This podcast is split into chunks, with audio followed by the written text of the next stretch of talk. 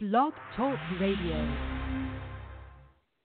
Are you driven by a passion to discover your divine destiny, ready to discover your purpose, and fulfill your God given potential? You can at the Kingdom Church at Philadelphia in West Oak Lane, Sundays at 9 a.m. Rediscover the kingdom and discover your purpose, identity, and divine destiny. For more information, call 267 357 9816. The kingdom of God is now eternal, and it's your time. Don't miss your moment. Seek ye first the kingdom of God and his righteousness. God will supply your needs. See you this Sunday at the Kingdom Church at Philadelphia in West Oak Lane at 9 a.m. The Kingdom Church at Philadelphia, 6101 Lime Kiln Pike at Church Lane. Call 267 357 9816. This message paid for by the faithful supporters of Kingdom Vision Ministries International. Listen daily to www.247kingdomradio.com where Jesus is Savior, Lord, Owner, Master, and King.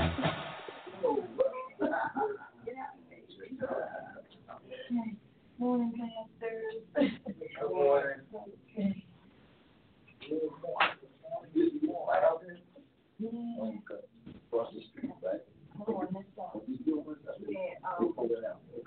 Hold on,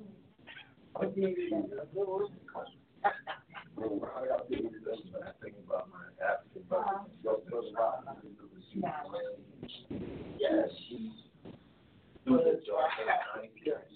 Right, just to get out, they don't care, they and walk miles. Sometimes they won't get she does that so get there by. And some of them, they look like the city, because they dressed just like us. Right, like, remember to tell them, you love your. So I'm saying all that to say, it's not what it looks like, right? And I'm so convinced we can. Um, I think I'm giving a bad note. All right, God. All right, meeting called to order. Good morning. Hello. God bless you out there. Thanks for God. Welcome. Lois. My study this morning. I'm sorry. Man, As we get ready for our uh, keep up my morning. And going to continue teachings on the, the early church. Amen. And, uh, I just want to let you know, I know that back in the creation of the early church, back in the days of the early church, um, there's some things and there's some cultural things about it that we may not be able to get back to, but there's some things and when they operated, the way that they function, uh, that we want everyone to understand. So, there's a few moments as we come to order this morning. Y'all can come get get the circle. You know, seats are arranged here the way they are. You know, yeah. Come on. Good morning. Good morning. Good morning. Praise God. Get ready. Amen. So let's pray. Let's go. Time is running. Yeah, time is running. So, Father, we thank you, Lord. And we acknowledge you. We give you thanks, Lord, for who you are to us, Lord God. We thank you, Lord God, for being a good Father, the best Father, Lord God. We thank you, Lord God, that you be all our needs, Lord God. We thank you, Lord God, that you reveal mysteries and truths to us through your Holy Spirit. Oh God, we thank you, Lord God, for your steadfast love, your kindness, your mercy, Lord God. We thank you for this time of sharing. We thank you, Heavenly Father, that even as I speak it up in my mouth to, to speak, to talk, to preach, but your Holy Spirit is the teacher. Open up your word to us.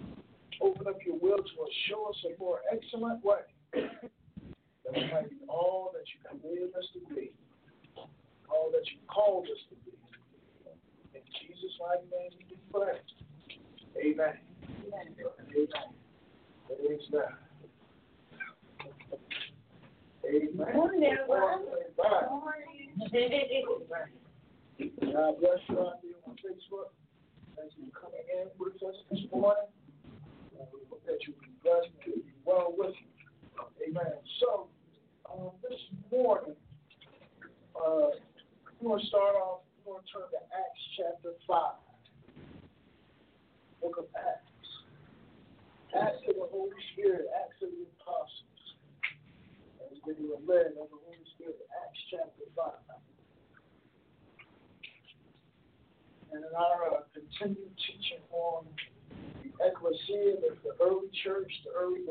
years. Uh, and it's funny how I got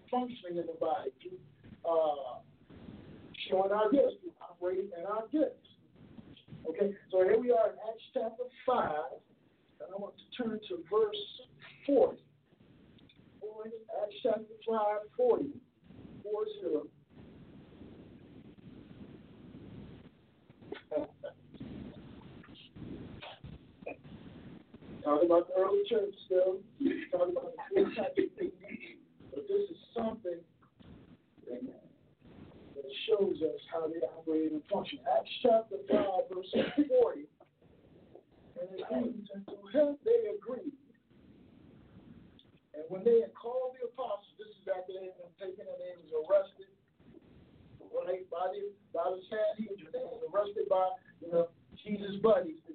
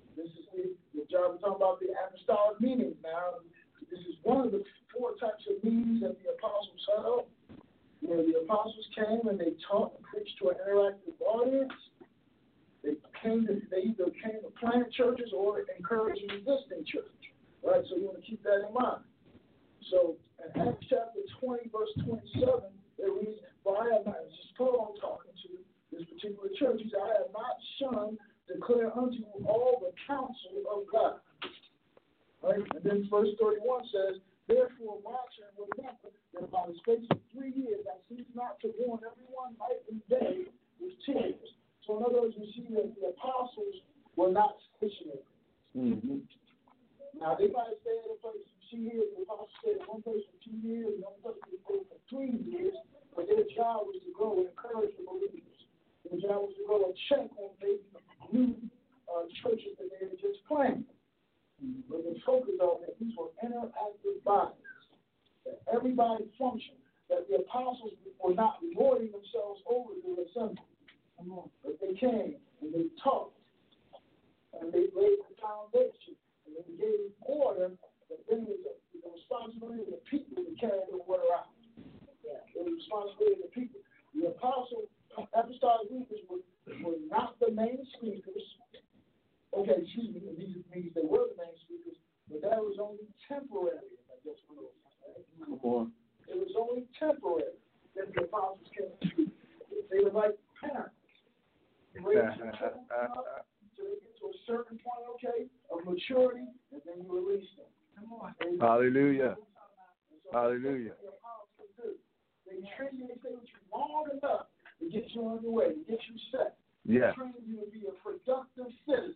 Come on. When you train your children, you train your children to be productive citizens within the nation, within the community, right? Mm-hmm. Within this world, you train them. So that's what the apostles do.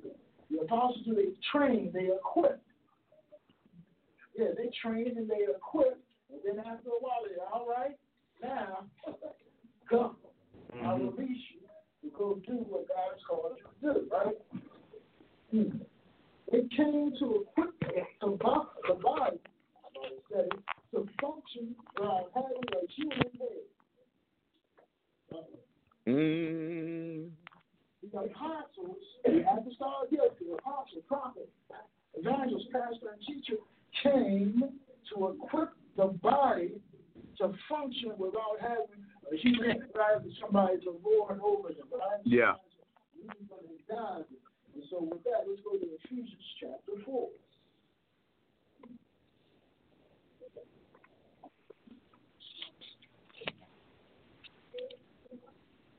Now, the equip a body to function without having to have a human being. Say that again. The apostles, prophets, evangelists, pastors, and teachers came come to equip the body so that they can function without having a human human head. So that means there shouldn't be anyone lording themselves over them. No. They should know what to do and be about the business of doing it Yes. as the body. Yes. Okay. Right.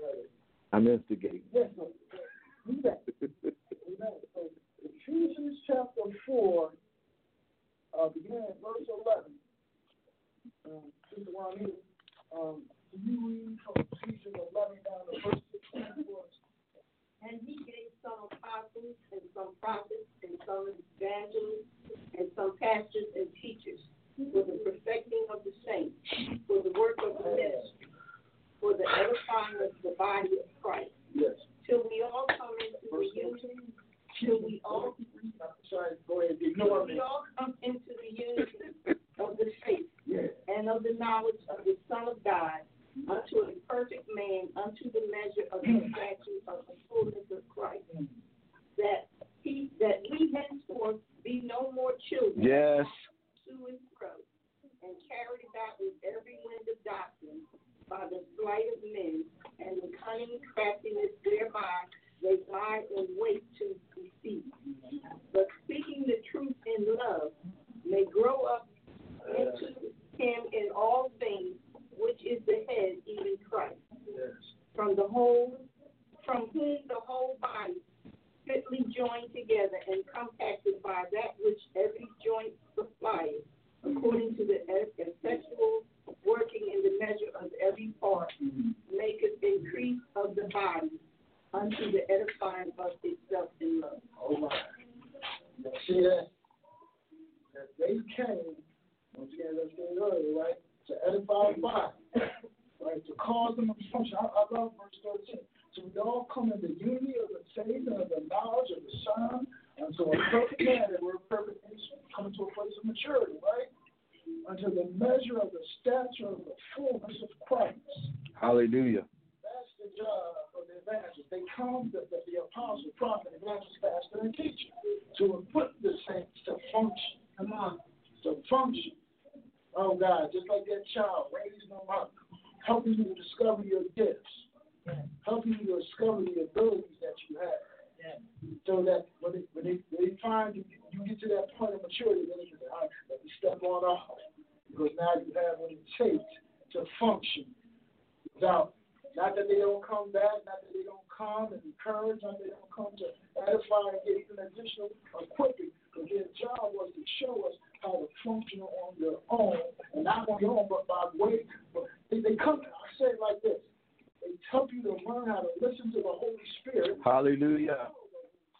Yes. Then operate and function in the body as you will. I go back to uh, Corinthians, which you won't go back to First Corinthians chapter twelve where it talks about how the gifts function according to how God places everyone in the body. Mm-hmm. So it's God's job. God's place. God will put you where He wants you. God knows what's in you.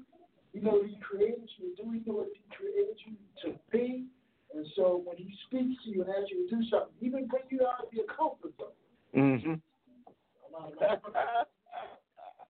when He brings you out of your comfort zone. Oh my God. And so it, it's a little nuts. You know, you know, the, the eagle, the baby, the, the mother eagle, she'll come and she'll take that baby, I'll take him out of the nest and drop. Get out. All right, stop. But before, so, so it's, it's a part of see, she, she's growing them, she's maturing them, but she don't let them get around. So it looks like they're not going to fly. You come down and scoop them up, all right, take them back up. All right, this one ain't ready. Mm-hmm. But it does that with each one and drop off the next. And so that's the job of the fivefold ministry. They come, they, they nurture you, they feed you, they, they raise you up. Then they go, all right, fine. Mm-hmm. Mm-hmm. Go, fly, flourish. This idea that we have of, of church leadership today, the way the church functions, and I say you know, comes out of ancient Greece. It comes out of the Greco-Roman culture of where they had a person that you know they had a certain look, they had certain distinguishing marks. They, and especially in the Roman culture, the more money you had, that made you more, more of a leader. You know, they had an elitist group. You know, Mhm. people in the Roman culture, the Caesars and the people that made up the Roman Senate, count out people that, that had heavy pockets with this. But that didn't mean necessarily that they were leaders. But that's the uh, that's the function, that's the mold and standard that they set. So America works in democracy based on that Greek culture, right? Mm-hmm. Looks at leadership in the same way. So you have a certain thing going on about you. But in the kingdom of God, it's not so. In the kingdom of God, your is based on operating and functioning in what God has called you and created you to be. Hallelujah. Hallelujah. Whether you uh, the usher, no matter, you might be even the, the janitor of the school. But if God has anointed you to work and flow in that gift and in that calling, then hey, you, you're operating in leadership you're functioning as a leader. Mm-hmm. We're leading as we operate and function in our best. And that's what the fivefold ministry is to do. They teach us how to function in our gifts. Teach us how to function, you know, on our own. You know, your parents taught you certain things. to they, maybe I was saying, you know, not, I'm ain't gonna be it, forever. Mm-hmm. I, I can remember hearing that coming up. You know, you gotta get out of here with that. You know, and you got to go out there and live on your own. So there's certain things you try to instill in you, instill in us. Amen. So that we can go on function. So that's what we trying for a minute. I wasn't going to teach this. I didn't think this was going to go, but the Holy Spirit does what they do. Okay, so let's go to uh, 1 Corinthians 14. You in that same, same mode. This is, we're talking about the early church there were four types of meetings that they held, and we still on the first one. Mm-hmm.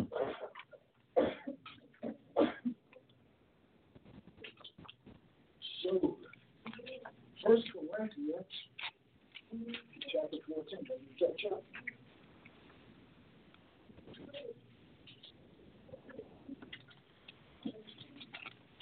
This verse in particular, okay, verse 14. Uh, I'm going to start verse 1 okay, so okay. Uh, let's see. Sister Juanita McCall, again, can you read verses 1 down to verse 6? Follow after charity and desire spiritual gifts, but rather that you may prophesy. For he that speaketh in an unknown tongue speaketh not unto men, but unto God for no man understandeth it. Howbeit in the spirit he speaketh mysteries. Go down the word. Verse 6. But he that prophesies speaketh unto men to edification and exhortation and comfort. He that speaketh in an unknown tongue edifies himself, but he that prophesies edifies the church. I would that you all spake with tongues, but rather that you prophesy greater is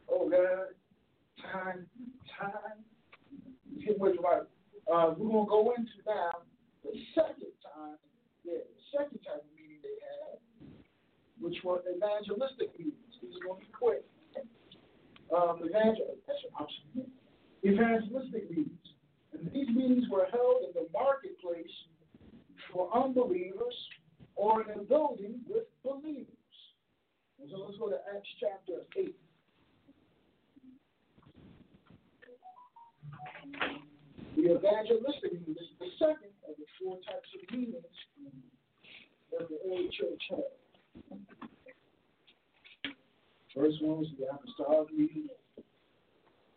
I was just about to ask again. What was the first one? Yes, the apostolic meeting was the first type. Mm-hmm. Is now the evangelistic type. Acts chapter 8. Acts chapter 8.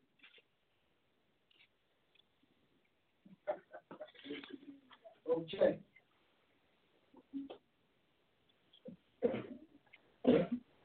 And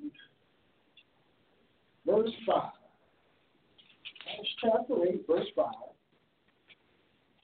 And it reads, excuse me, let's see here, pages turn. I'm going to try. Acts chapter 8, beginning at verse number 5. I'm going to do. Then Philip went down to the city of Samaria and preached Christ unto them. And the people with one accord gave heed unto those things which Philip spake, hearing and seeing the miracles which he did. For unclean spirits, crying with loud voice, came out of many that were possessed with them. And many taken with palsies, and that were lame were healed. And there was great joy in that city. Hallelujah. These were the evangelistic meetings that were held in the marketplace, right? And in or in buildings with believers. And so evangelistic marketplace evangelism, I, I believe, not that I'm good, but I believe not only because you know we're going to be going out here on this upcoming Saturday out there, K and we invited hopefully many of us can make it out there. But what they did, Paul, Philip went out there and he preached the word. He went out there and preached the kingdom to them, and the word, uh, shall I say, signs and wonders followed his preaching and establishing of the kingdom. Now we know that the word gospel means good news. Uh, we all know that Philip was a preacher of the gospel of the kingdom.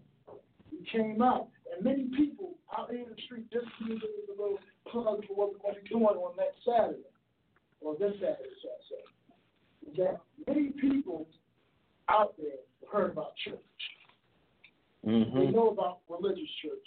Believe me, they know about religious church, they heard about religious church, they know what religious church is about, because if you talk to them, they even come back to that church right Okay? But what they have not heard is the gospel of the kingdom.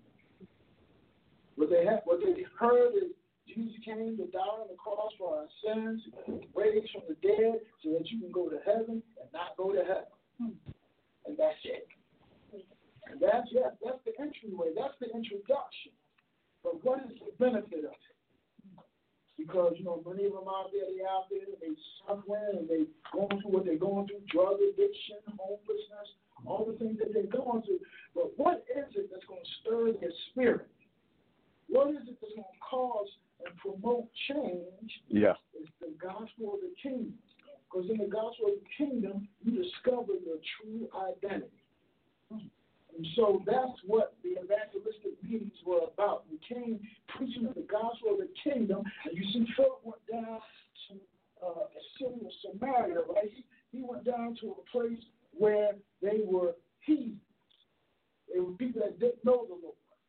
They, they didn't know Christ. You know, they were some, you know, half-breed Jews, I guess, as they talk about it, if you do some reading and follow up on who the Samaritans were. But Philip went down with this good news, good news. You don't have to live the way that you're living. Good news that you can be set free from drugs. Good news that the, you change, just change your life. You repent. Change your thinking. Change your direction. God can deliver you from the place where you are right now. And then when we love it on by giving them the clothes, by giving them the food, by giving them on water and all the things. See, because evangelism should not be about trying to make people targets, you know, to, to, to get a, a notch on your belt about how many people you got saved. Mm-hmm. Our ministry, see, what our ministry does, because the time that we're going out there, people are starting to recognize it. Yeah. They're starting to come up to us. They speak to us. I was out there with uh, New Experience this past um, Thanksgiving morning. And, you know, people came up, to you know, they remember me, they knew who I was, spoke, hugged, prayed for People want to know that you care. Hallelujah. Uh, people want to know that you care. It has to go beyond, oh God, I saw some things out there that bothered me. I saw some great things out there, but I also saw some things out there that bothered me. That's why we have to change our mindsets and get away from religious thinking. I'm running out of time. and get away from religious thinking because in that religious thinking, see, we have to go back. And I think a big problem in the body, as we've been, and I, I speak for myself, and because I've been in the church for a long time, as you get become a believer, now you've been in the church for a while, you get comfortable. Mm-hmm. You get settled in. Mm-hmm. You forget where you came from. You forget what Christ had done for you. You forget that you was a sinner.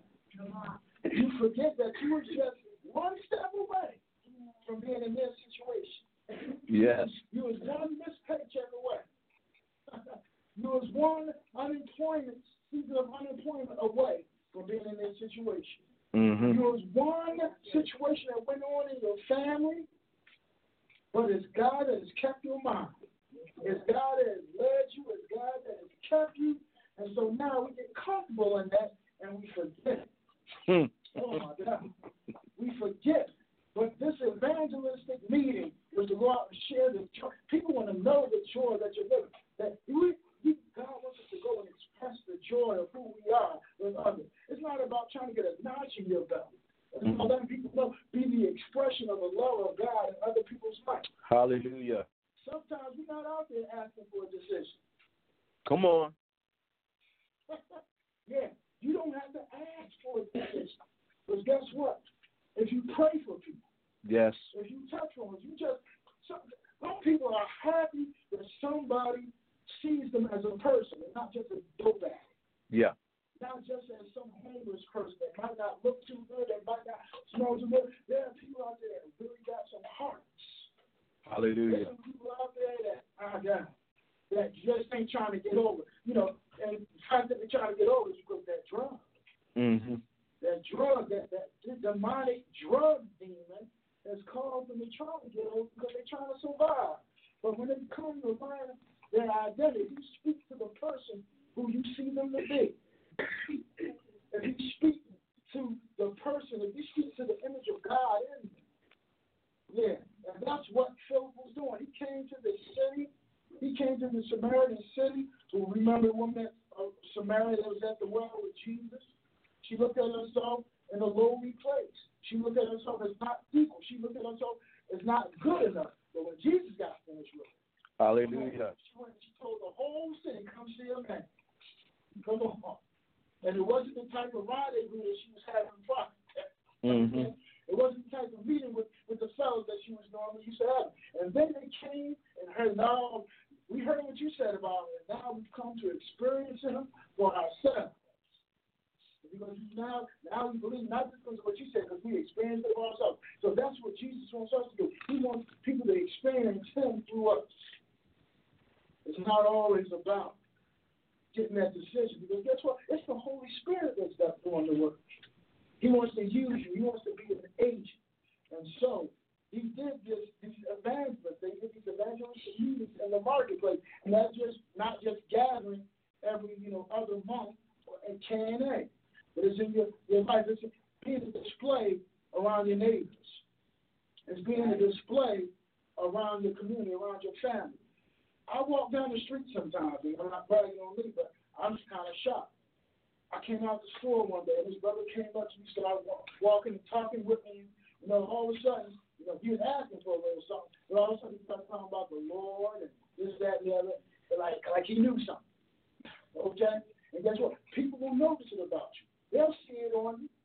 They'll feel it on you. But they, they, they want to know, are you going to be, because one things I heard that disturbed me when I was out there, there were some things that was going on. We're going to discuss that at a later time. But one of the things that I heard was one of the people left that meeting, that table, with that encounter on Thanksgiving Day. Now, them church folks, they always, you know, thinking they better or something. I don't know what happened. Actually, I do know what happened. Mm-hmm. But I was like, they shouldn't have left like that. Mm-hmm. That's not the way, because they deal with nasty attitudes every day out there. Yeah, all the time. They deal with nasty attitudes. They deal with people looking at them a certain way all the time. But the people of God, they should not get that from one of us. They should not get that feeling that feel no. Our job is to edify them. Our job is to encourage them. Our job is to let them know that they matter. Mm-hmm. That their existence is for a purpose. That they're not just here. Okay, I'm going over time. They're not just here just to exist. You're not. You are on these streets and things are going on, and these things have happened in your life. But guess what? This is not who you are. This is not you. This is something that's happened to you. Yes, sir. We come to let you know that Jesus came to set you free. And he came to let you know who you really are. Hallelujah. And that. And then they take that home, and then the Holy Spirit can deal with it. One plant, one water.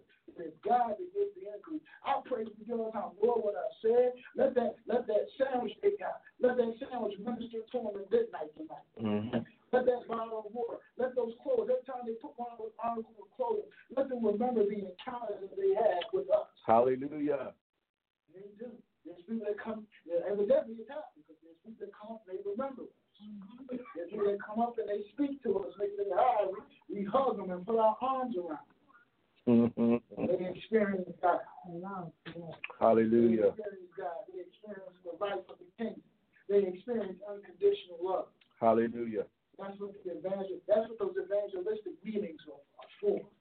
And even when we meet within the assembly, like I'm doing now, the evangelists came to, to talk of the good news and to encourage and to lift up and to edify and to teach one another.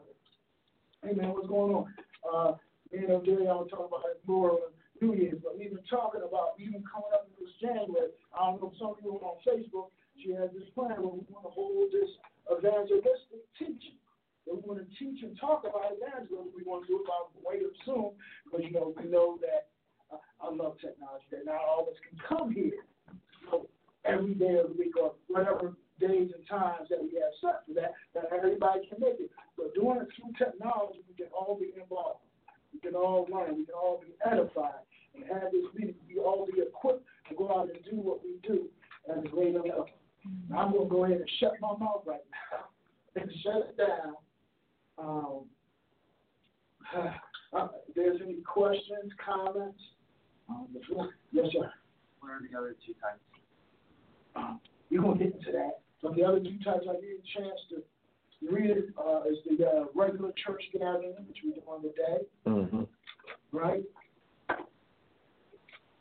Oh, oh, oh, well, I missed one. Missed one. Decision making meetings, which that's in Acts 15, but we'll cover that later. The regular church meetings. And then, uh, that? That's it. There's four types of meetings. I say five, there's actually four. The apostolic meeting, Mm-hmm. the evangelistic meeting, decision making meeting, that's the business meeting, right? And then just the regular gathering of the saints. Those are the four types. And so we're going to deal with the other two types next week. Hallelujah. Yeah, we might come back and do a little bit more with the evangelistic meeting as well. But that's what we're going to do. Anyone else? Comments, questions? Can I ask them a question? Up until now, we thought church service was all there was. Am I am I mistaken in believing that was kind of the thought we all had? And we didn't realize that our lives are to be connected to those other meetings. And we've even been participating in them and not knowing what we were participating in. Now, the reason why I posed the question to you is because if you really grab what Pastor Anthony is trying to help us understand, these meetings impact all of our lives everywhere we are. we are always engaged in these different types of meetings. And God wants to bring us out of being having a tunnel vision where we think it's only coming to the building. And so my prayer is we're grabbing from what he's teaching that the body of Christ is supposed to be more fuller than we've been living. Is that safe to say? Amen. And so I look at all y'all, and y'all looking so strange right now. Somebody say amen this morning. Say amen this morning. Say hallelujah this morning. Did Pastor Anthony bless us? Amen. Let's bless the Lord. Hallelujah.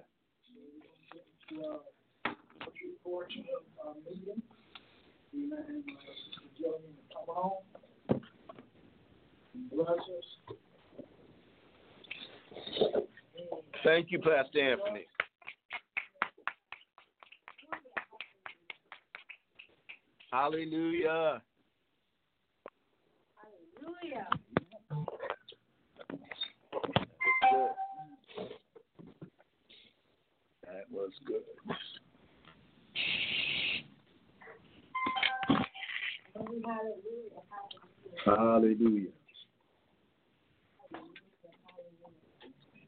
The worship this morning, let's just give God some thanks and praise. Hallelujah. Thank you, Lord. Good job. Anybody have any word of testimony and encouragement this morning?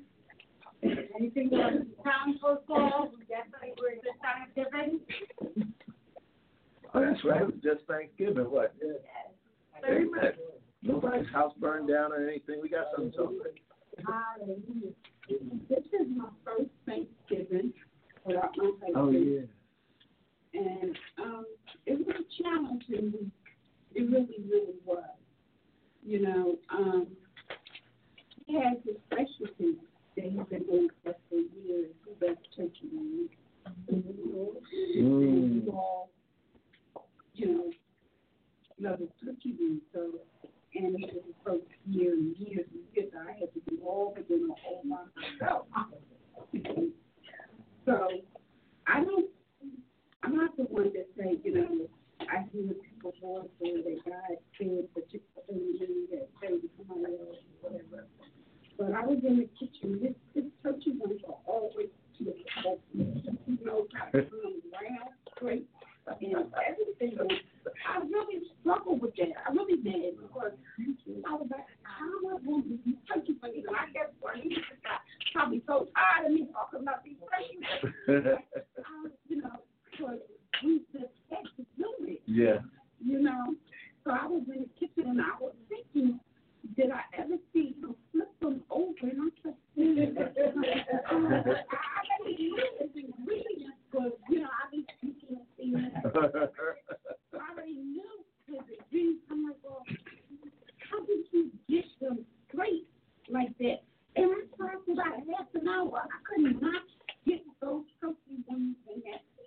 Okay, so they was all over the page. I just put them in there. And then I said, well, now, how am I going to? And I heard his voice. It was it's so clear as day. He said, sweetheart, you don't have to them. You ain't never seen me flip them. Uh-huh. And then I thought about it. I said, you know what? He never did flip them. But my testimony is my testimony came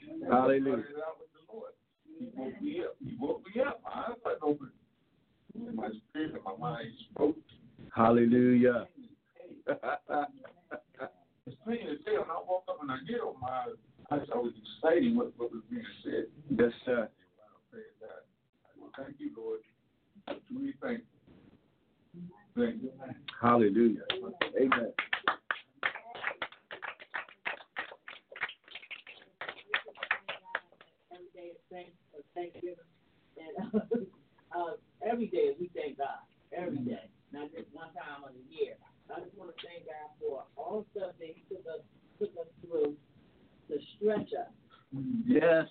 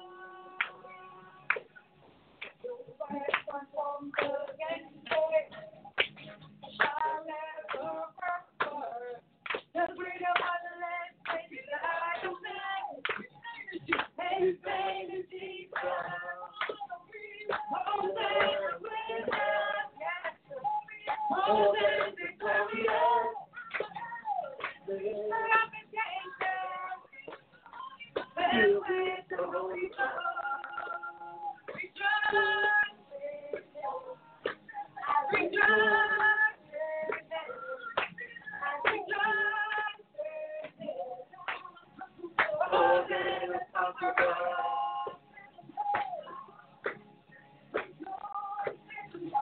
you.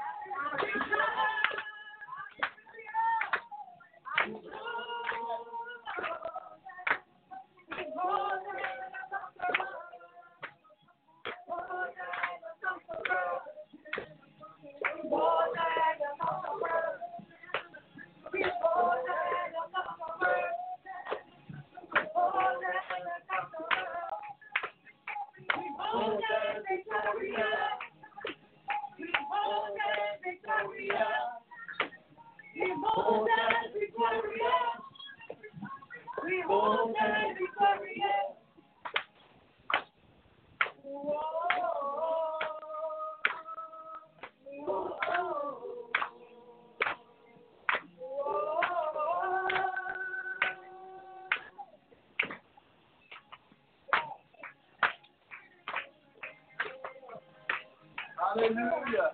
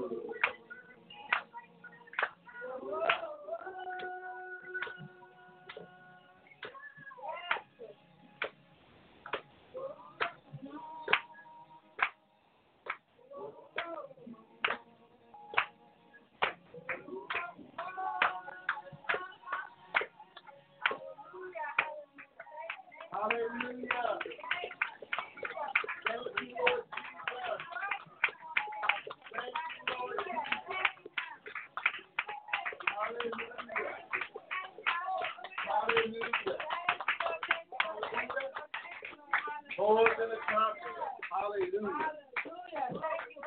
Hallelujah. Hallelujah.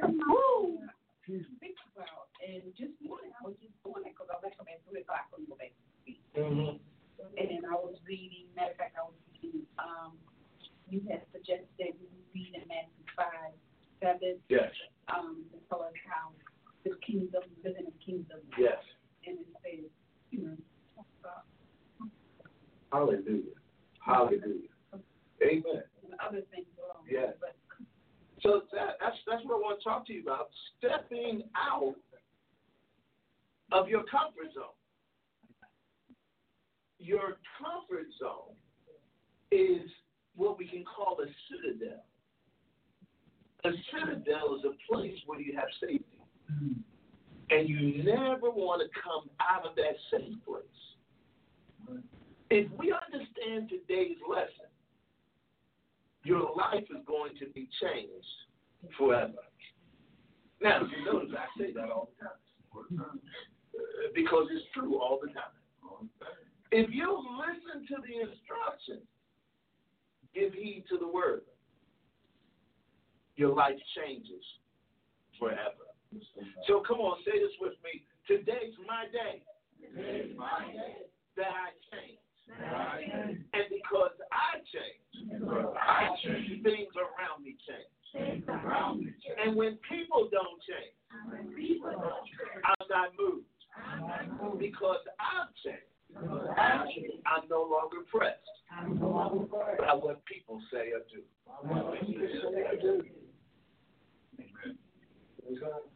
Your life is superior to the lives of the people that are around you. Not to make you better than, but to make you exceptional because we are sons and daughters of God. And so if you're taking notes, I want you to write at the top of your page, stepping out of your comfort zone. Stepping out of your comfort zone. Father, we thank you for bringing us together today. You have a word for your people. For you have always purposed that we will fulfill the destiny that you have for us. So we open ourselves to that word today. We open our spirit to be able to receive. We open up our minds to be able to embrace concepts that have gotten past us. And we make a commitment to live out what you reveal. We thank you for it, God. In Jesus' name. Amen. Amen. The Bible, we've heard all the time, basic instruction before leaving earth. Have you ever heard that before? That the Bible means basic instruction before leaving earth. That's the acronym, acronym for the word Bible. Well, the Bible is our instruction manual for how to live life on God's terms. I want you to get this deep in your spirit today. The Bible is our instruction manual for how to live life on God's terms. But there's a problem. The problem is that most of us have tried to live our life on His terms instead of living the life He has for us. Yes. Most of us have tried to live our life on His terms instead of living the life that He has for us, chosen for us on His terms. Are you understanding the difference? In other words, you have your idea of the life that you're supposed to be living. But God has already planned your life. Most of us are dragging God into the life we've chosen for ourselves instead of discovering the life that He's chosen for us. It, it could be a terrible thing that you spend all your years working at that which God hasn't ordained. Only to come to the end of your years to discover that God had a different plan. Are you paying attention?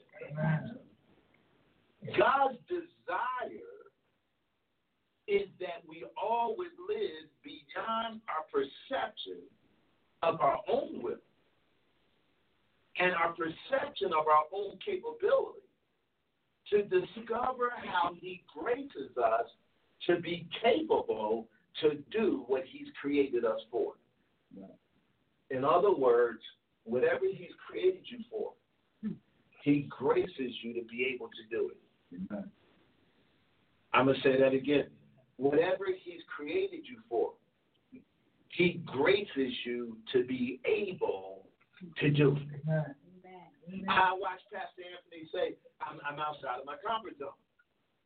And I said to myself, good. because you discover your potential by coming outside of your comfort zone. You will never fully know who you are capable of being until you become dissatisfied with who you've already become. Yes, sir. You'll never really understand your potential until you're doing what you thought you couldn't do. Hallelujah. Hallelujah.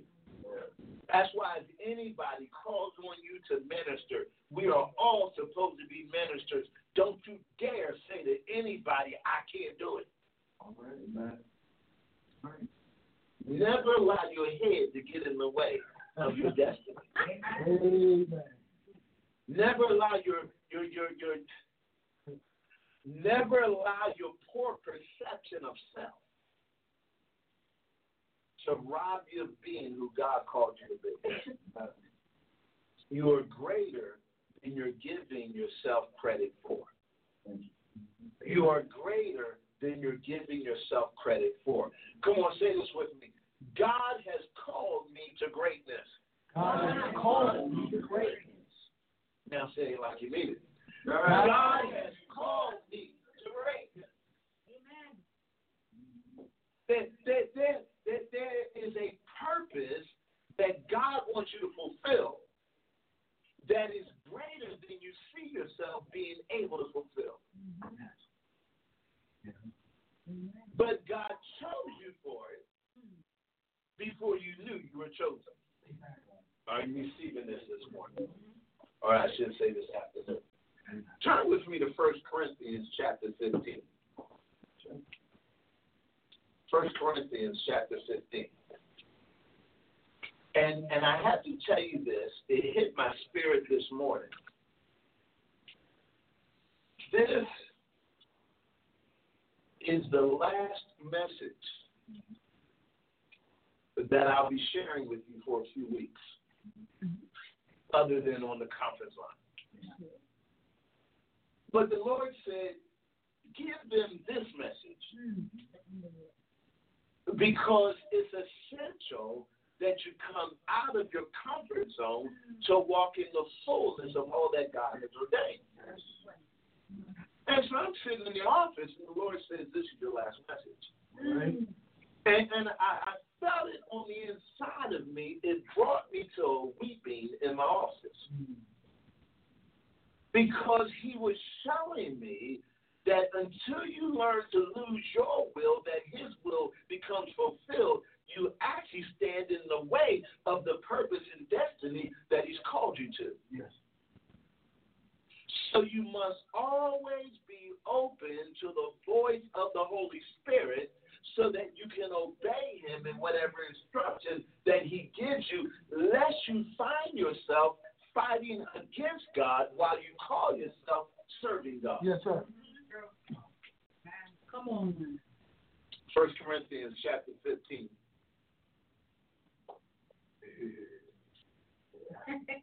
and verse 10.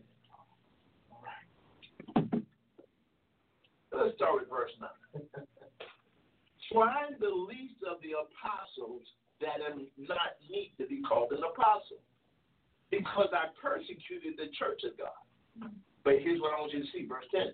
But by the grace of God, I am what I am. And his grace, which was bestowed upon me, was not in vain. But I labored more abundantly than they all. Yet not I, but the grace of God which was with me. Grace is your ability to do the instruction God has given.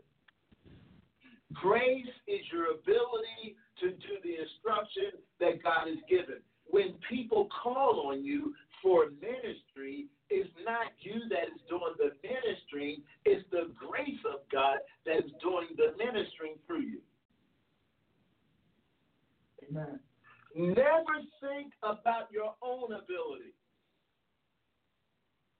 Your ability is empowered by His within It's never about you,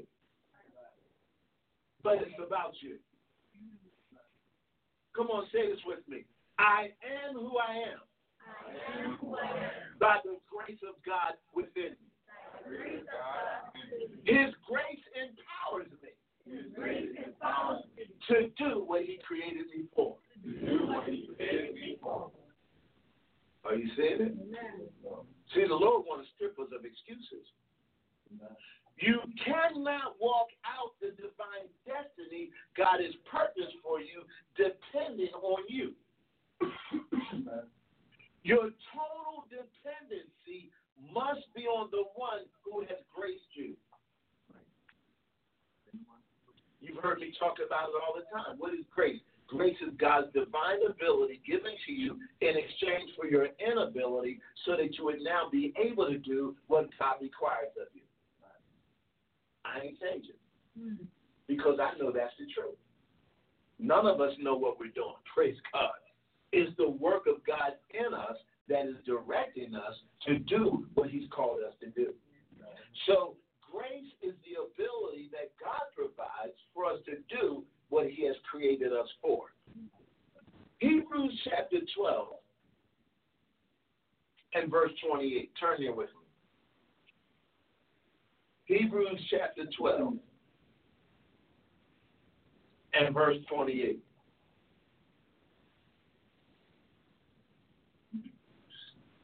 Wherefore we receive in a kingdom which cannot be moved. Let us have grace whereby we may serve God acceptably with reverence and godly fear. Grace gives you the ability to serve God on His terms. Grace gives you the ability to serve God on His terms. Grace empowers us to live what God requires. Grace empowers us to live what God requires. I'm going to say that a third time. Grace empowers us to live what God requires. Amen. Whatever God has called you to, grace enables you to do it. Whatever God has called you to, grace enables you to do it. Yes. See, I, I want you to get out of that notion that, that the call of God on your life, He's somehow calling you beyond what you can do. What He's really doing is calling you based on what you can do because He's your ability to do it. Amen. Hallelujah. Hallelujah. The enemy will always heap fear on you to keep you back from the fullness of what God has called you to do. The enemy will always heap fear on you to keep you back from doing what God has called you to do. Now, here's how fear shows up fear shows up as rational thought. That's a good note for somebody, praise God. Fear shows up as rational thought. Okay, well, what is rational thought? Rational thought are the excuses we give ourselves for why we don't need to do what He's called us to do. In other words, let me give you an example. It's raining outside, right? It would be rational not to go out in the rain. So the enemy would put fear on you and say, don't go because it's raining. Now, that's rational. That's reasonable, right? But it's the deception of the enemy to use rational thought to keep you back from going and doing what God has called you to do. Fear often masquerades as wisdom. Fear often masquerades as wisdom. You're supposed to make that next phone call, and you'll get that voice in your head. Well, it wouldn't be good to call right now. Maybe you should wait. It'll sound like wisdom to you, but it's really fear driving you from doing the next thing you need to do based on what God called you to do. Am I making sense this afternoon? You all all right? So, so the enemy who doesn't know your destiny does know your potential. The enemy who doesn't know your destiny does know your potential. So he does everything to keep you from fulfilling your potential.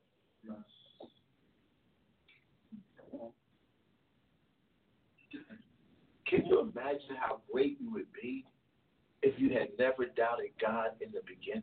Yeah. Yeah. Could, could you imagine how, how big this ministry would even be if we were not fearful and fretful and we've only made things about us instead of going out with the boldness and confidence and being able to say to the world that we have the answer they need? Yeah.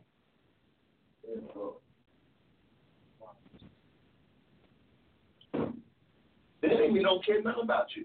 Hmm. He don't. He has one agenda, and that is to keep you from fulfilling your potential. That's his MO.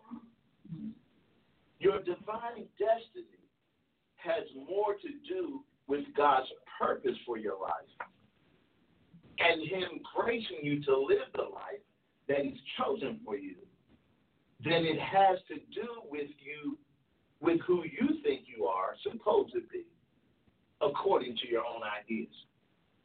In other words, most of us are working according to our own ideas and have yet to connect with the purpose He already had for us.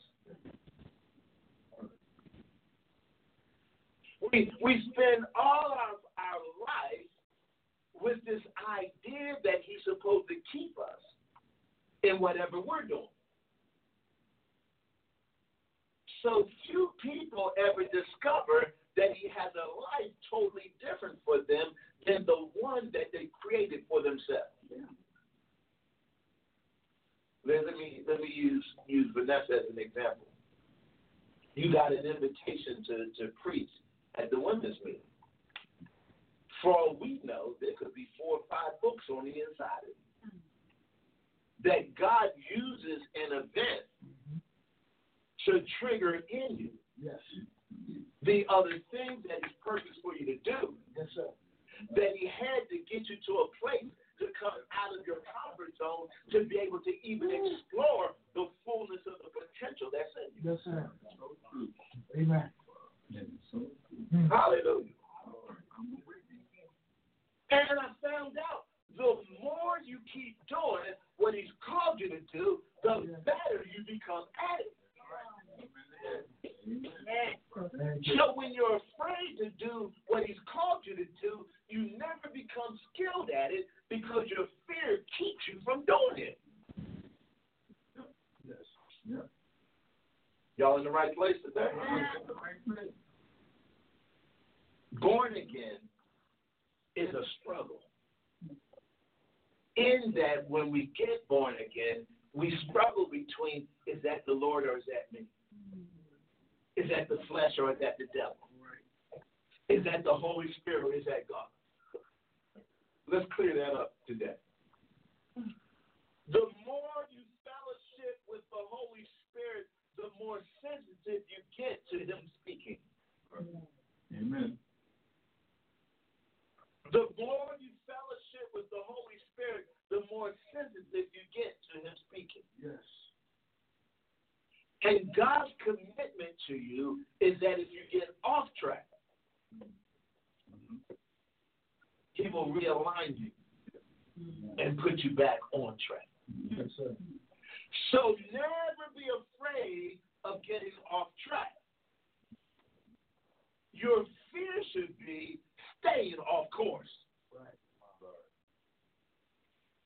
Because even when you make a mistake, He's so committed to your purpose that He will realign you so that you can have another opportunity to get the assignment done right. But most of us struggle with the fact that He even called us. We don't believe it. Because we thought we got born again just to go to heaven. So, so we've been living this life trying to make a hundred because 99 won't do, but we've been trying to make a hundred the way the religious system told us instead of being fully all that God has purposed us to be. So we spent more years maintaining the religious status quo and never really learning how to hear the voice of God so that purpose and destiny can be fulfilled. To know the difference between our will and His will, and the importance of surrendering to our will, surrendering our will to His will becomes of vital importance. Amen. Come on, say, Oh Lord, Lord, I must know your will in all things. Come on, say it again. Oh, oh Lord, I must know your in all things. Now, watch this. The Holy Spirit is responsible for revealing to you the Lord's will. The Holy Spirit is responsible for revealing to you the Lord's will. Wow. Never feel as though God is alienated from you. The only thing that alienates God from you is when you're in persistent sin. All right. Notice I said persistent sin. Mm-hmm. There's sins of omission and sins of commission. The sins of omission are sins we didn't even know we did. And the sins of commission are sins you know it's sin. When you're operating in known sin, God now will back up from you. And He's not obligated to give you any direction. Hallelujah. Sins of omission are why we're supposed to live a repentant life. All right. I'm supposed to live a lifestyle of repentance. It is not that I deny my identity, it's that I maintain my identity through a lifestyle of repentance. Amen.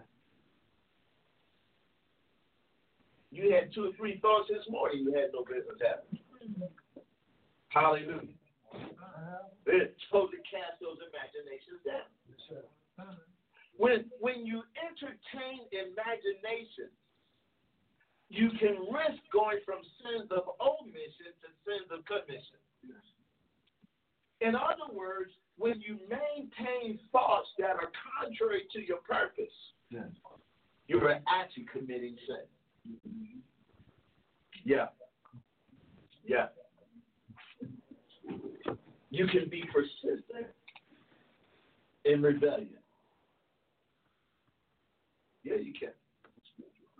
You can be persistent in rebellion.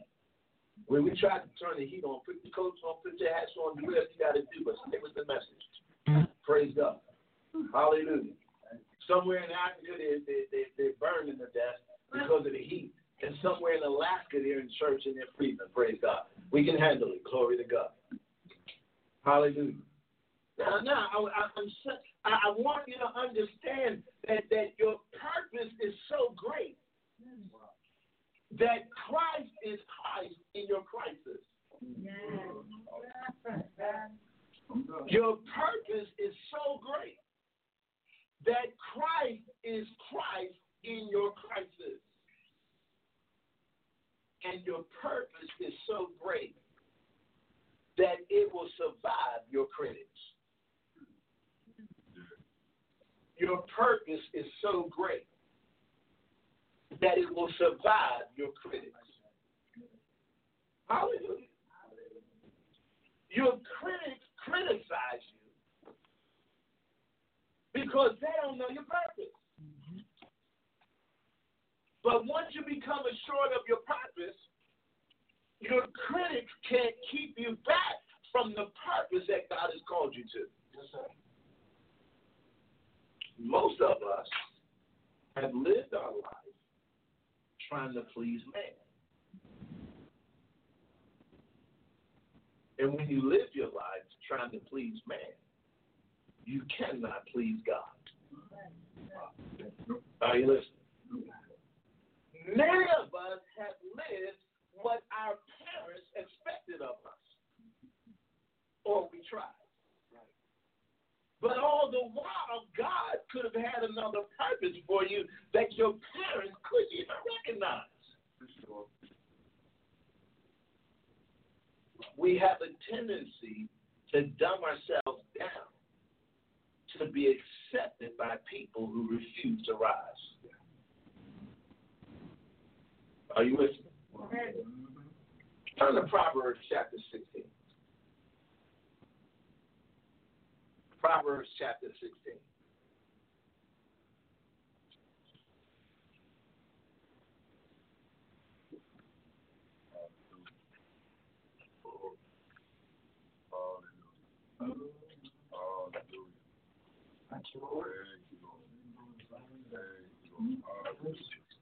Let's look at verse 9. And, and I'll tell you why the Lord said this is, is my last message for quite a few weeks. Not just to drop this load on us, that we will come out of our comfort zone, but because He's going to begin using more of you more often. Amen. Hallelujah. Hallelujah. Now, now, but what the Lord is doing is He's He's weaning you from personality Christianity Amen. and moving us more into us fully being who God called us to be. The church is not supposed to be driven by personality. Amen. The church is supposed to be driven by Christ. Yes. Your commitment has to be to Christ more than your commitment is to anybody or anything. Now, wait a minute, watch this. And your commitment has to be to the church. When, when your business takes you away from the church, it means you made your business more important than the church. When your job takes you away from the church, it means you made your job more important than the church. Anything you make more important than the church, the church only becomes a place to hang out. Mm-hmm. Wow. Mm-hmm. In other words, your life is supposed to be lived for the life of the church. You, you should never base your coming on who's preaching. You should always base your coming on Christ and that you're the church to be trained and equipped. Yes, sir. Somebody say hallelujah. Hallelujah. Verse 16 and verse 9. A man's heart deviseth his way, but the Lord directeth his steps. Now, now watch this. Your heart knows in which way you want to go. But it's the Lord that directs your steps. Come on, say this with me. Direct my steps, O Lord. Now, now here's the secret. When he gets to directing your steps in a way you don't want to go, the test of your love of God is you going where he directs you. Hallelujah. Hallelujah. Yes, sir. Can I read that verse in the Amplified? Yes. A man's mind plans his way as he journeys through life, but the Lord directs his steps and establishes them. Hallelujah. So, so, so, so God wants you to plan, but He's the one that is directing your steps. A man's heart devises his plan, but the Lord directs his steps. If I'm living contrary to His will, I've devised my plans and I've chosen my own steps. For somebody watching or listening, things will work when you're working what God ordained. Hallelujah. Hallelujah. You, you know, I, I, I thought about Anthony. I, I thought about Pastor and what he's about to come into. Hallelujah. Then, oh my God, I, I'm trying to hold it back, but I can't. We're, we're supposed to eat bread without scarcity. In other words, obedience will bring you into the provision God has ordained for you that you can enjoy bread without scarcity. In other words, God will bring you to a place where He's continually meeting your need because of your obedience. Not, not just because He's faithful to you because His name is on you. No, there's another level of this thing that kicks in my direct obedience causes the direct provision because I've obeyed him in what he's called me to. Thank you, Lord. Matter of fact, I didn't get it, but I'm going to show it to you. Turn to Acts chapter 28. I got this sitting over there. Praise God. Acts chapter 28. I had never seen this before until this morning. If I saw it, I don't remember seeing it. But but sitting over there as Pastor Anthony was teaching, the Lord showed this to me. I want you to see the provision that comes from obedience.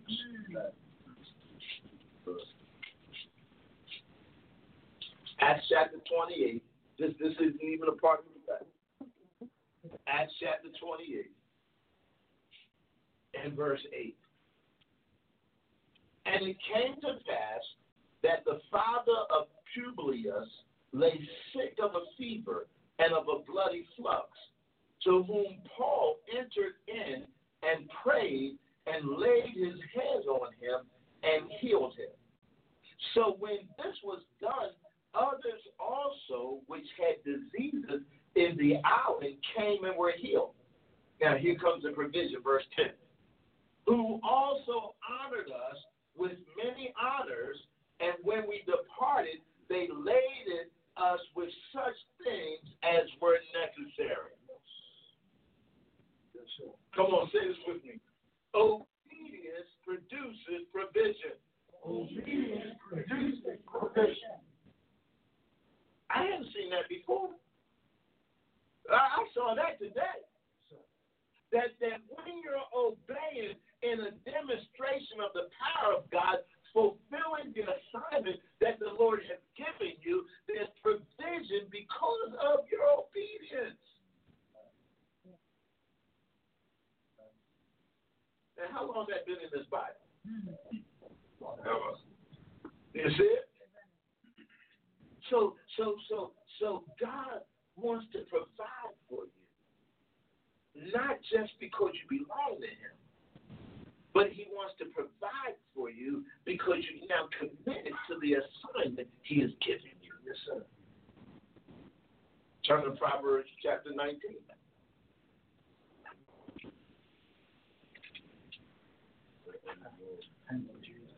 Proverbs chapter 19 and verse 21. There are many devices in a man's heart. Nevertheless, the counsel of the Lord shall stand.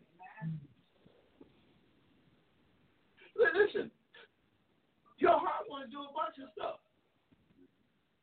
One minute you want to do this, the next minute you want to do that, the next minute you want to do this, and if you like my daughter, you try to do three or four things at one time.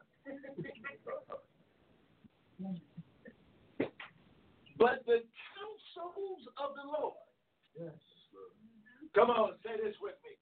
Counsel me, Lord. Counsel me, Lord. The Lord was counseling Robert in his sleep. And I found it interesting. The thing the Lord said to Robert of, about what kind of faith do you have is what the Lord said to me about something I'll be teaching in the, the early morning sessions, what kind of faith do you have? What, what kind of faith do you really have? Do, do you think just because you believe God, that believing God is equal to the faith that He wants you to have? Come on. There, there's a faith that's supposed to be that there's nothing impossible to that believes. What kind of faith do you have? You see it?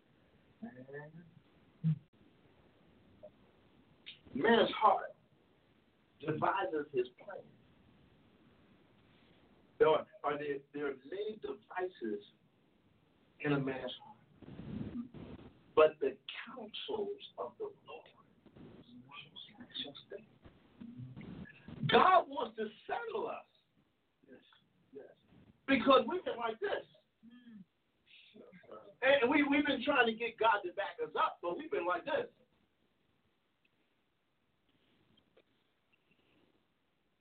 If you'll settle in God, God will settle you. And in you being settled, you'll experience great freedom. Hallelujah. Hallelujah. I, I can tell when people are settled. Because when you're settled, there's no worry. When you're settled in God, there is no worry. I didn't say there's not reason to worry. I said you don't worry. Hallelujah. You see it? When, when I'm settled in God, then I know that God is ordering my steps. And that whatever I encounter, God has graced me to encounter it. I thought about the life of an apostle in this respect. You know, you know, now it's first class airfare, Rolex watches, and five star hotels. But in the days of the apostles, what it really was was persecution and affliction and suffering and first class airfare, Rolex watches, and five star hotels. You see, I don't remember reading that in the Bible. Mm-hmm. Come on. Well, do you remember Paul said, I know how to be a baby? Yeah. and I know how to abound. He said that he suffered lack, but he also suffered abundance. Oh, wow, my, ooh, oh, glory, glory, glory. Can you imagine suffering abundance? that, that just kind of slipped out, Brandon. Uh, but hallelujah. God, come on, say it. Lord, bless me. Lord, bless me To suffer abundance. to suffer abundance In the midst of in the midst of suffering persecution. suffering persecution. Hello. Turn to Proverbs chapter 20.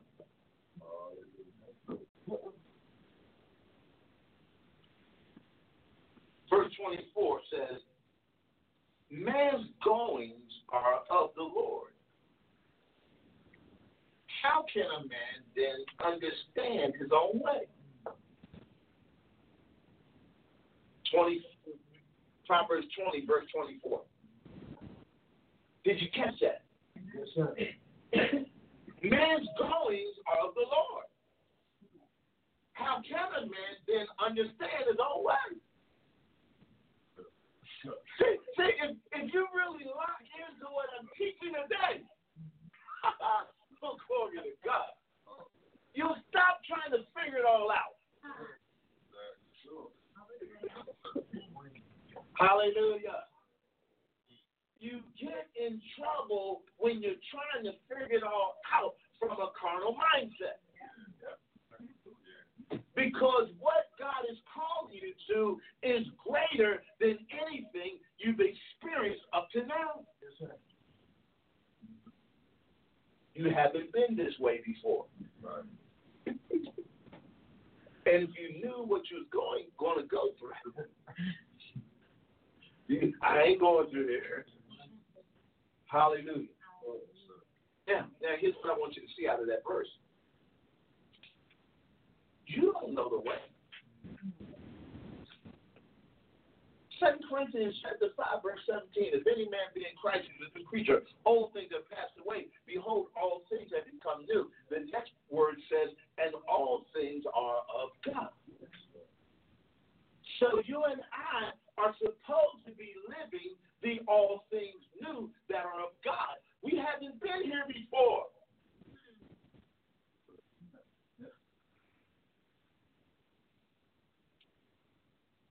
Come on, say it. Show me the way, Lord. Show me the way, Lord. Jeremiah chapter 10, you don't have to turn me, just write this verse down. Jeremiah chapter 10, verse 23 says, I know, O Lord, that a man's way is not his own. No one who walks directs his own steps. Hmm.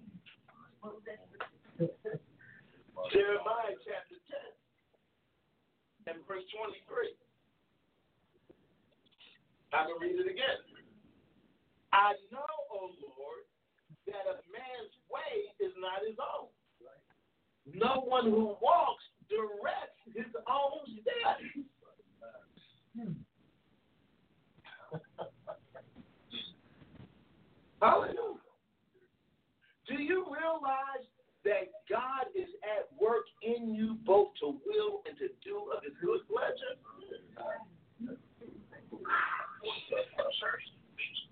And the work that he's begun in you, he's perfecting to the day of Christ. Thank you, Lord. Hallelujah. You are not who you you are not who you will be tomorrow. Because as you keep dying daily, hallelujah. Come on, say, I die daily. I die daily. You see it? Lord, Lord showed me a revelation earlier this morning. Christ in you, the hope of glory. This is the mystery. Christ in you, the hope of glory. Where's Christ at? He's on the inside of me. The mystery is on the inside of me. And it's my full expectation of all the glory that God wants to manifest in my life.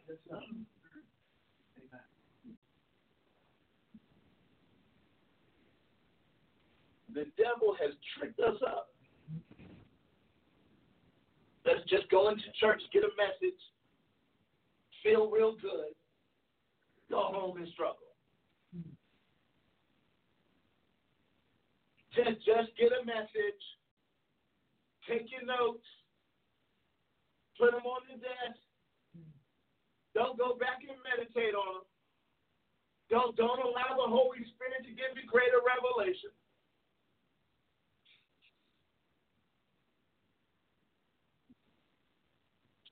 Heard a preacher say, if you can manage anger, you can change your destiny. He said, he said, our life is supposed to be a display of the fruit of the Spirit. Amen. And the one thing that will move you out of the fruit of the Spirit is anger. So that if man can manage anger, he can manage the destiny God has for him. Hallelujah. Come on, say, I'm on my way. With your angry self. Hallelujah. And, and listen, I'm understanding this thing. Part of you walking out the divine destiny God has ordained for you is learning to keep your mouth shut when the enemy comes out against you, no matter who the devil is using. Amen. Hallelujah. Hallelujah. That, that if I'm quick to hear, slow to speak, and slow to anger, it doesn't matter who said what about what. I am walking out the divine destiny God has ordained for me so that no one can block my inheritance. Amen.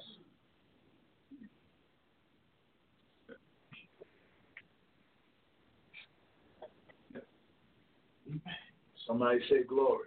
Glory. there are plans we make from our heart, from our feelings, and we are committed. But it is only the plans of the Lord that will stand. Yes. Hallelujah. Some of you been in love ten times. And, and, and, and you saw her from yesteryear. And you said, Lord, thank you for sparing. Hallelujah. Because we live by our feelings. We live by our emotions. Your feelings, your emotions are no barometer of God's direction. Write it down. Your feelings, your emotions are no barometer of God's direction. Uh, hallelujah. The enemy conditioned us to live by our feelings. The enemy conditioned us to live by our feelings.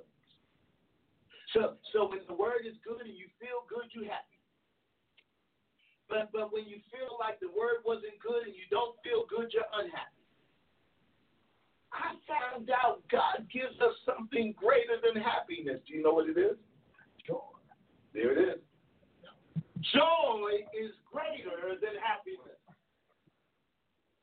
Happiness uh-huh. is an event, it's an emotion that's the result of a happening. Yes. Right. Thanks. But joy comes from God. That's right.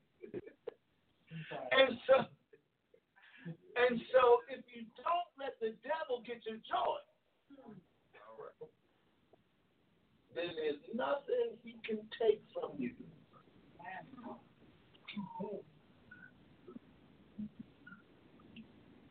Last night I was studying, or yesterday afternoon I was studying, when the thief is found, he must restore sevenfold all he stole. And I came to realize the thief in my own life has been the devil. So having found the true enemy is, is, is not a family member, it's not my wife, it's not my children, it's not Uncle Bud. Hallelujah. The only one that has stolen from you is the enemy, the devil. And so now the devil has to let go. Don't get it. Mm-hmm.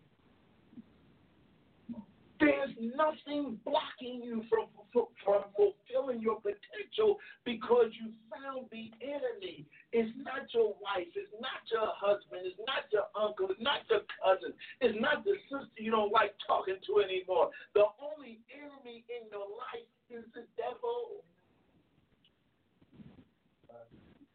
So now, whatever he's been holding back from you, while convincing you to be in anger and unforgiveness, I'm talking to somebody this morning. While convincing you to be in anger and unforgiveness, he can no longer hold back from you because you see who the real enemy is.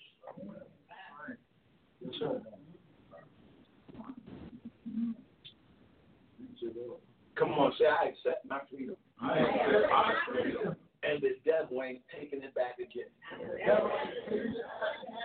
Turn to John chapter 12.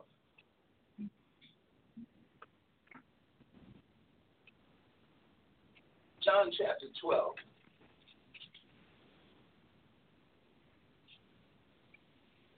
Now, what I'm about to read to you, most of us, when we first got born again, came to this. And we tried to do this. And then somewhere in the course of life, we got confused and started doing our own thing. Are you ready for this? John chapter 12 and verse 25.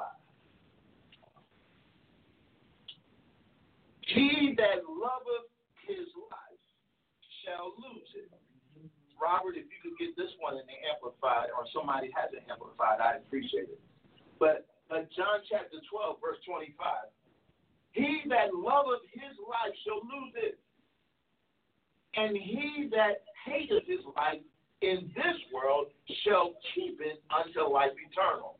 Verse 26. If any man serve me, let him follow me. And where I am, there shall also my servant be. If any man serve me, him will my Father honor.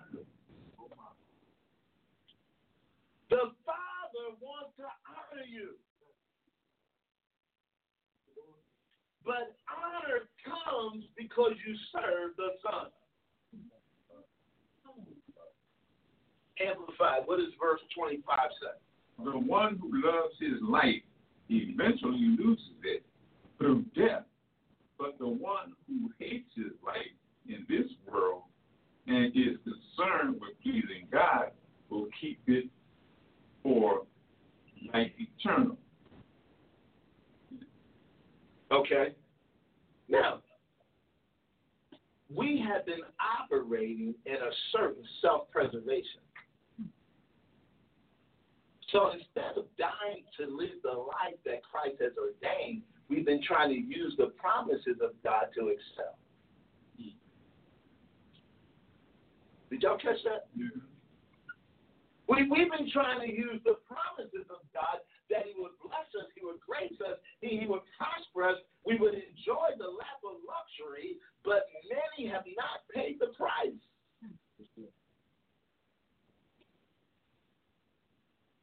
How do you forsake your own life? You'll find it in verse 24. Verily I say unto you, except a corn of wheat fall into the ground and die, it abideth alone. But if it die, it bringeth forth much fruit. I want you from today forward to look at your life now as being a life where God has called you to not just be fruitful, but to bring forth much fruit. The more you die, the greater the fruit you'll produce. I'm going to say that again. The more you die, the greater the fruit that you produce. In other words, unless I die,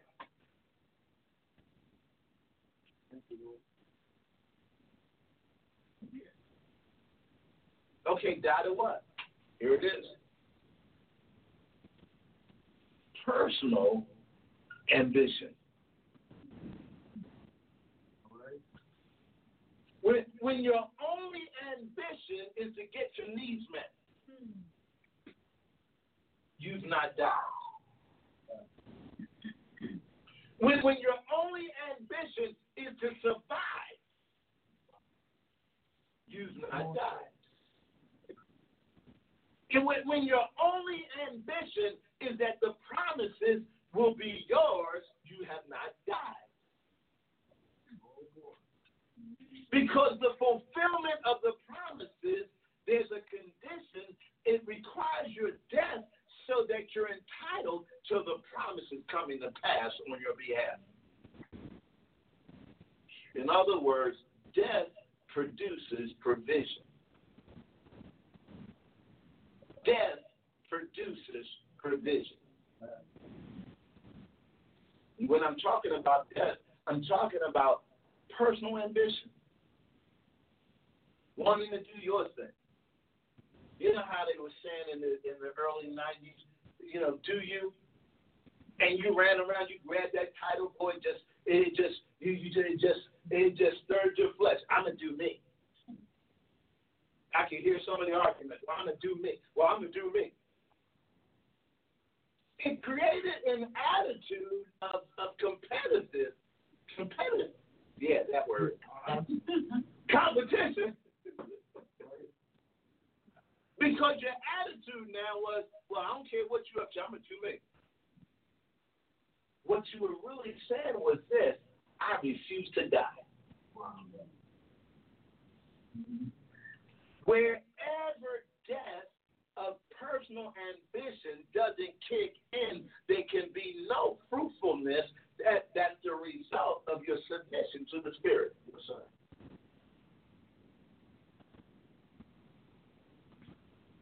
He doesn't want you to just produce fruit. He wants you to produce much fruit. Anybody learning anything?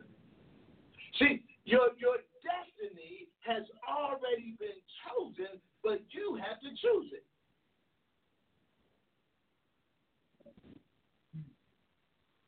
You, you, don't know what your purpose is until you're surrendered to His will, that He opens up His will to you, and you recognize in order to do this thing, I gotta die.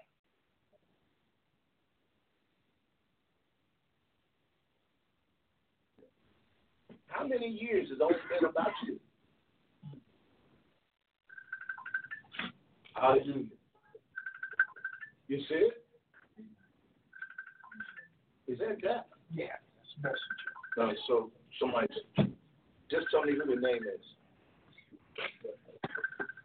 Moses Campbell. That's that's Ghana call. All right, so he doesn't know what I'm doing right now. So so unless you die, you will never walk in the fullness of the purpose that God is holding for you. You won't even discover He has a purpose for you. You, you spend years in survival mode. You, you spend years praying to a God who refuses to answer because you've not surrendered your will to His yet. Because you pray doesn't make you more spiritual. Hallelujah. I'm serious about this. Just, just because you pray doesn't make you spiritual. I had to pray from a place of brokenness. I had to pray from a place of death so that God now can release life.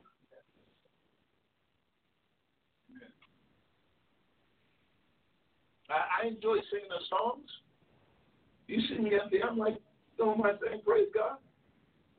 But there's a worship that He's looking for. Where I'm so broken, I'm caught up in His presence. That the Holy Spirit now is ushering my fellowship before the Father.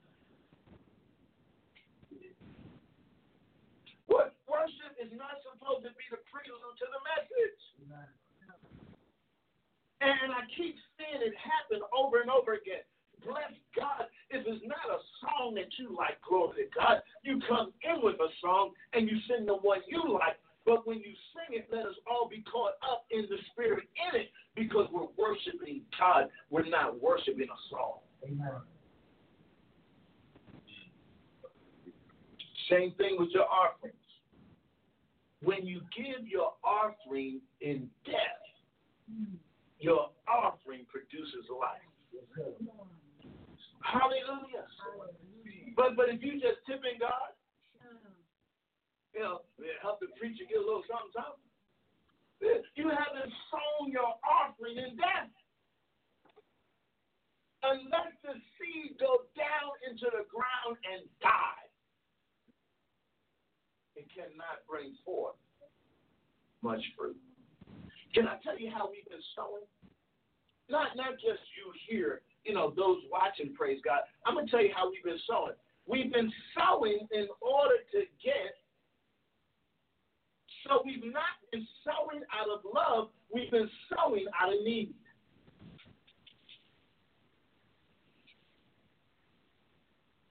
Last week I told you you should become an addicted sower. Become an addicted sower, but sow right. Hmm. Hallelujah. When, when, when, you're, when you're giving your offering, a part of your death shows up in your joy in your giving. Teaching you stuff I didn't plan to teach, praise God. Are you understanding? So, so even when it comes to giving, God wants you to be dead so that your giving produces fruit. Hallelujah. Now, now, he says, Verily, verily, I say unto you, except the corn of wheat fall into the ground and die, it abideth alone. But if it die, it bringeth forth much fruit. He that loveth his life shall lose it. Watch this. What you compromise to keep, you always lose. What you compromise to keep, you always lose. This is why Jesus tells the disciples, You must forsake all to follow me. All of you, all of you, all of you. Whatever God is calling you to do that means you forsaken all, I'm telling you now, you got to do it. You got to forsake mother. You got to forsake father. You got to forsake wives. You got to forsake lands. You have to forsake everything in order to follow him so that the fullness of the purpose he has for you can now come alive on your behalf. Amen.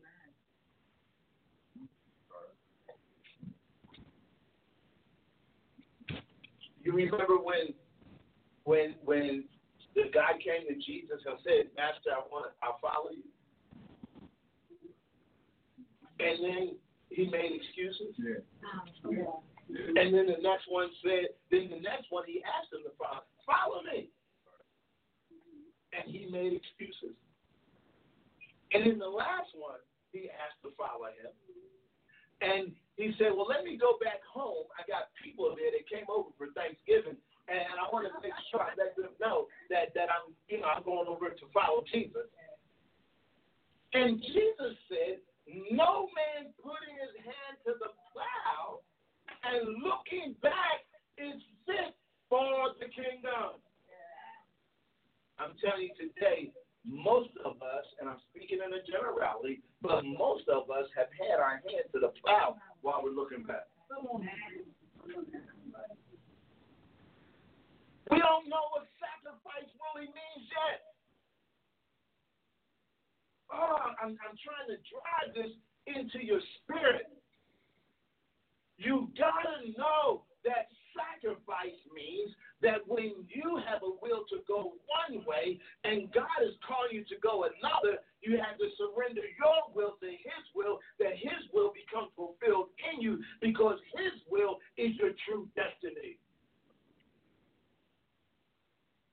It's not what you think. It's not how you think.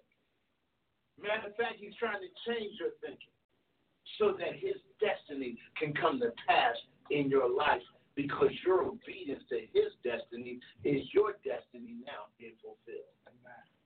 Hallelujah.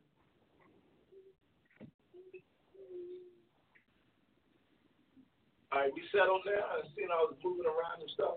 Praise God. The plan of God for your life will often require you to step out of your comfort zone. Mm. There's no other way around it. This, this, matter of fact, he said this to me in the office earlier. There's no shortcut. There's none. But whatever shortcut you make, I guarantee you, it's going to make the journey longer. Hallelujah. They they say the shortest distance between how does it go? Shortest distance between two lines of the street. The, the shortest distance points just between two points is a straight line. Listen, here's how we've been going. Uh, I know the shortcut. Yeah, okay. there are no shortcuts. We, we've been trying to get in a prayer line so somebody can sling oil on us, and, and, and, and we fall out in the spirit and we say, Praise God, I got a revelation, but that's not how it works. You're going to have to become settled in God. When God's will becomes our individual purpose, then God's will is made manifest in the nations. When God's will becomes our individual purpose, then God's will is made manifest in the nations.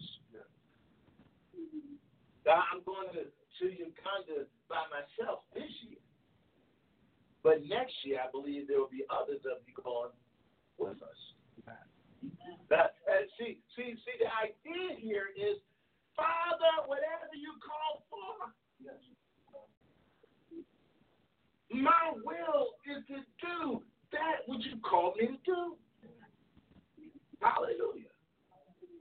Now, as far as provision, I got to tell you something about provision because we're still raising money to go, praise God. I'll tell you something. God has no problem getting money to you. God's problem is with the people he's trying to use to do it. Yeah. More now. Hallelujah. Oh. Good. Hey, that's another topic. All right. When God's will becomes our individual purpose, then God's will is made manifest in the nations. All success that you do, all success demands that you do that which you never saw yourself doing before. Yeah, yeah. Turkey wings. Oh my. Never did it before. But success came from you doing what you didn't see yourself doing before. And grace spoke up in a voice and said, You don't have to turn away. You never saw me turn away. And so grace showed up to give you direction. See, y'all, y'all see? I'm telling you, you better learn to see God in the little things. Hallelujah. That's it. All right. Turkey wings came out so good, she ain't bring any for us.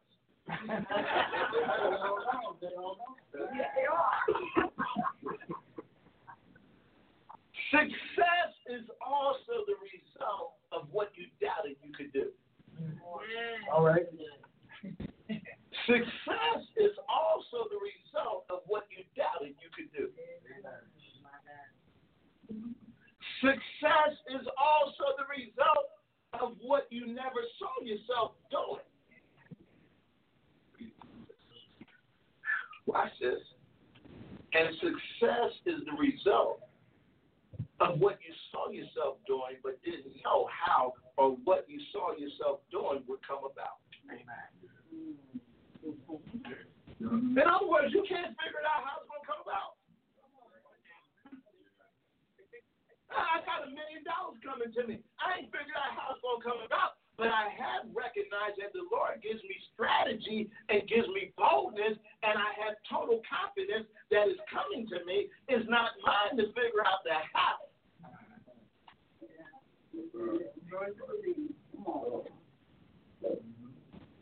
I, I see it. I, I see it coming into the account.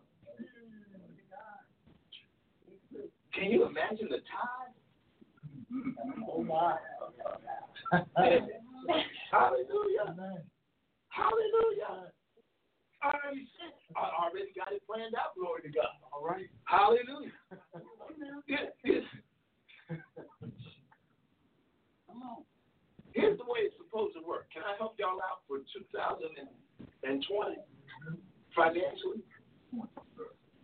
When it comes in, 10% to God, 10% to the works of God, 20% to the family, and the other 70% you invest in kingdom business. Yes, sir. Hallelujah. Hallelujah. I'm going to tell you what's going to happen. When you give your money a kingdom assignment, Yes, sir. Come on. I didn't plan to talk about this. Come on. But when you give your money a kingdom assignment, you are going to break the curse of poverty. Yes, sir. Hallelujah. And, and this is not some kind of prosperity message. This is understanding that my death, even in the economy of the kingdom, brings forth more fruitfulness than you could have ever done yourself. Yeah. Hallelujah. Man's heart devises plan. But the Lord directs his steps. You've got to come out of your comfort zone to do the things you were created for so that you can enjoy the fullness of the potential that right now for some of you is just laying dormant. Yeah. Hallelujah. When, when, when it comes to soul your attitude should be just as Pastor Anthony said, and that is you don't have to bring them all the time to a commitment. Right. You release the anointing that's on you. Yes. Yes, sir. When, when you minister healing and 10 people go away healed, but one comes back. Hallelujah. Stop. stop minimizing the power of the anointing that's in your own core, the very, the very core of your being. Yes, sir. That, that when you're shaking hands with someone, that there's a transfer of the anointing that's on your life, impregnating their life with purpose and destiny because you've lost a sense of fear and you started understanding the value that you are to the kingdom. Get up out of these pews. Oh, I just heard this. Get these pews out of your mind. Hallelujah. You, you can have a. Come on, sir. Come on. Come on. I'm, I'm battling the word pew and the word think. Uh-huh. Uh-uh. You, you can have a pew mentality that becomes a thinking mentality. Come on. Hallelujah. Now we know that's not what the word pew means. Praise God. but but are you understand what I said? This, this this church mentality that we've been in, indoctrinated with has us sitting in a pew waiting for a breakthrough rather than recognizing our true identity that the reason why we're sitting here is to be equipped so that we will go forth with boldness and confidence without a sense of fear. The anointing works when you die to fear. Hallelujah. When you're no longer afraid of who God has made you to be. And you start accepting it as your identity. Now purpose starts unfolding in your presence. Lord. God told Joshua, every place where his foot it was given to him. You you have to come to the place where whatever God is calling you to, however He's ordering your steps, the reason why He's ordering your steps is He's giving you every place. Yes.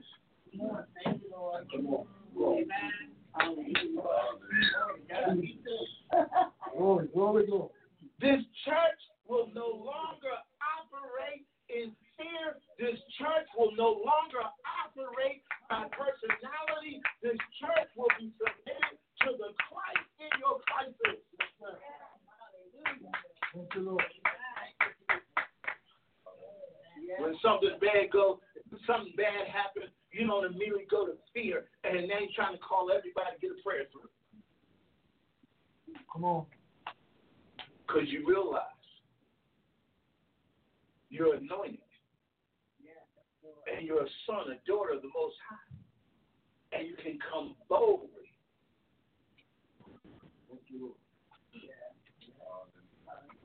Religion makes you weak. It makes you dependent upon a God that hasn't embraced you. So you're still trying to figure out how much more you need to do to get his attention. Yes, sir. It's a lie.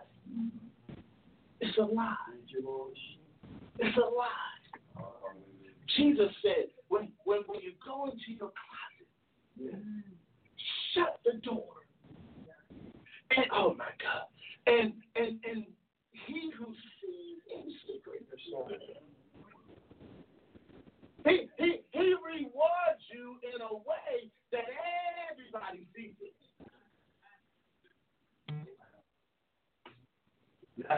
I've been I've been thinking about the fact of what's it like to be a millionaire around the people who didn't help you get there. I want y'all to think about that for a moment. Now that, that's that's not meant in any kind of condescending way. But I want you to think about that. What is it like to be a millionaire around the people who didn't help you get there? Yes, sir. The, the answer is you gotta love them anyway. But the reality is the Holy Spirit will now cause you to recognize who is and who isn't.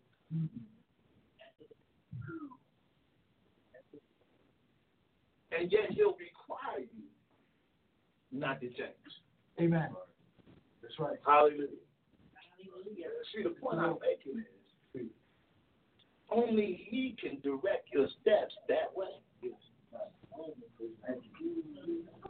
You, you got to be able to roll up in, in, in, in whatever car you like and still carry the character of Christ. Hallelujah. We, we got people here who got new cars, they, they got new homes, and it's a beautiful thing. Hallelujah. Hallelujah. When you have the character of Christ, but you also have the blessings of God, that's what God is after.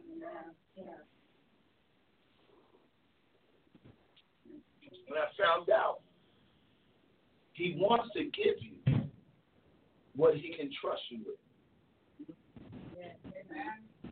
He wants to give you what He can trust you with.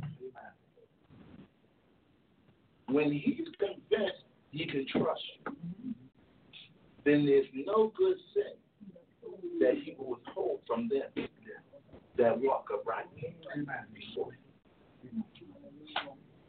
I leave you with this last passage of Scripture. Turn to Romans chapter 8.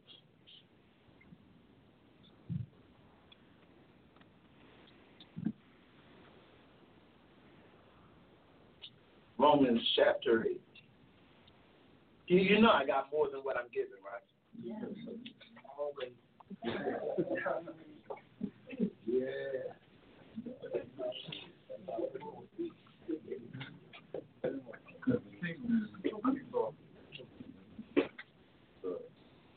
I tell y'all this was the last verse? I didn't tell y'all that, did I?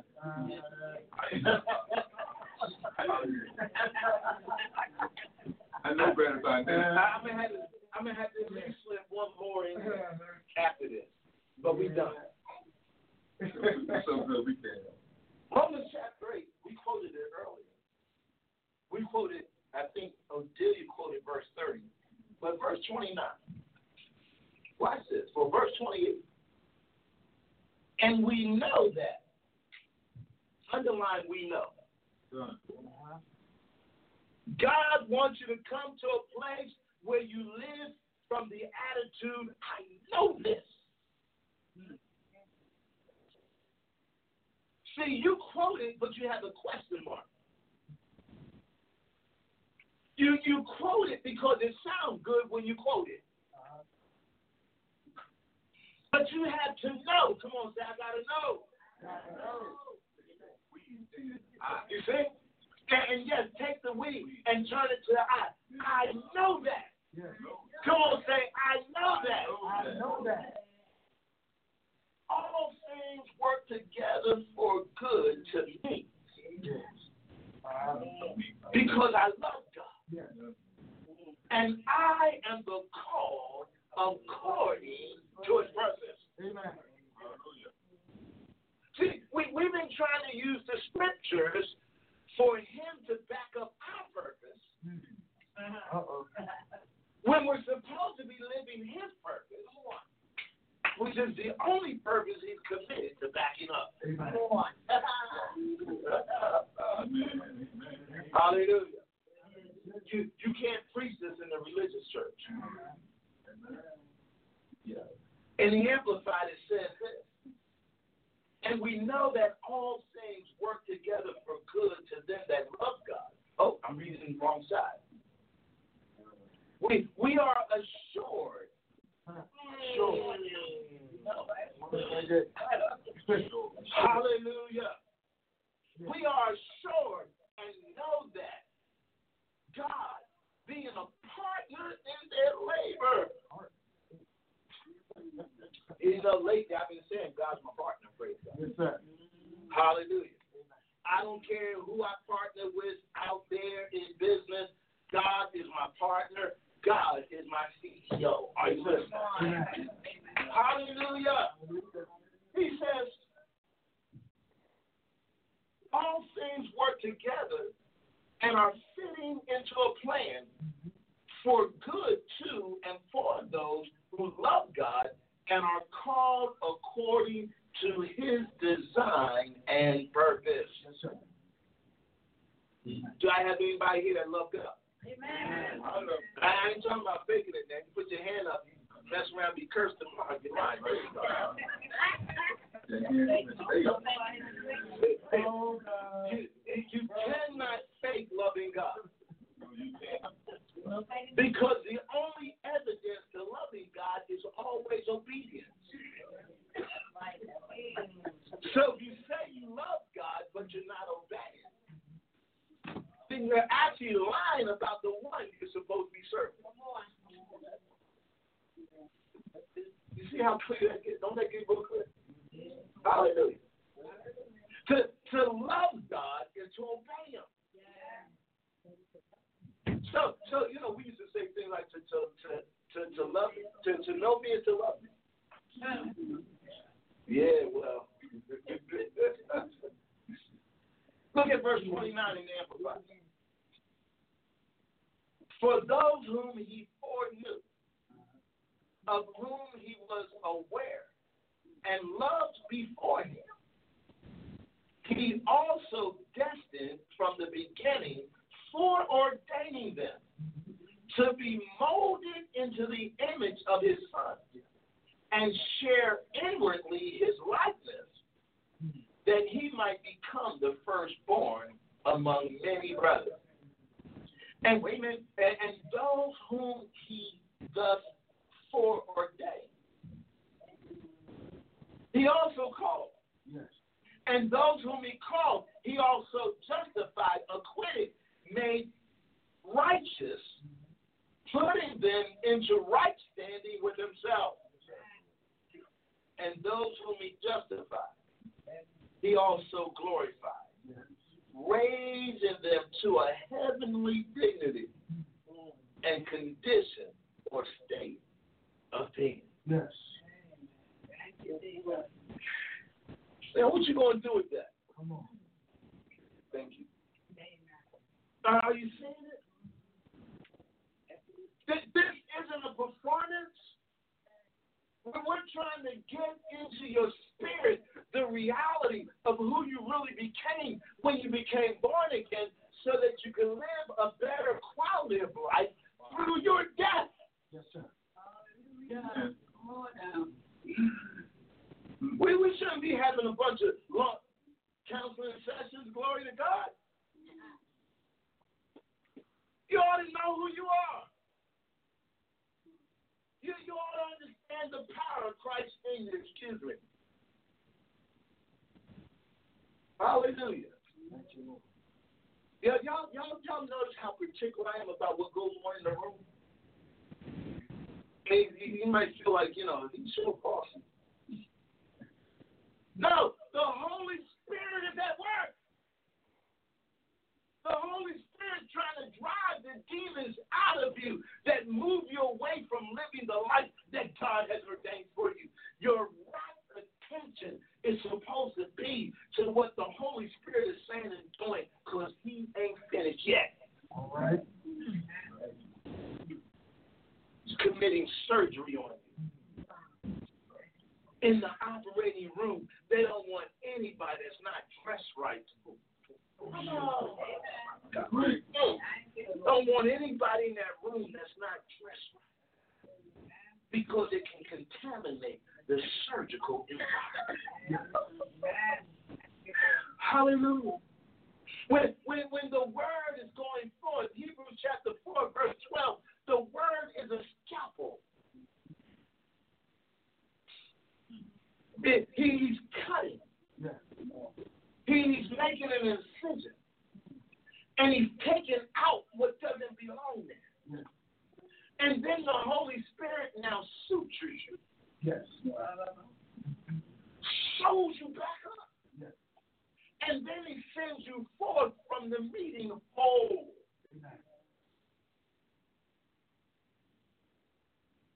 Do you understand? See, the Holy Spirit's been telling me we've been busy trying to have a spiritual experience. And that's wrong. That's wrong. You are already spirit beings. We, we don't need to have a spiritual experience. We are spirit.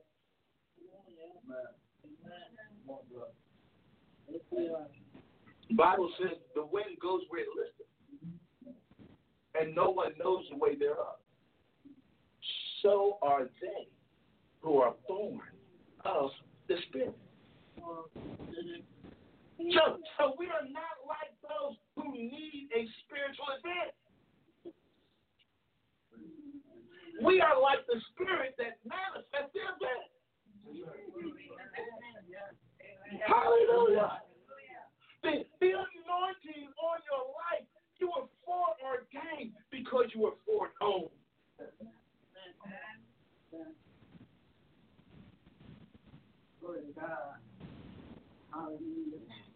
Stop babysitting yourself. Grow up. Man up, woman up. Hallelujah. That when you face the challenge of immaturity, you choose maturity instead. Hallelujah. Hallelujah. I, I believe it will. I, I've been preaching this for 10 years. I, I believe it will take argument right out of your mouth. You'll, you'll see the words go by,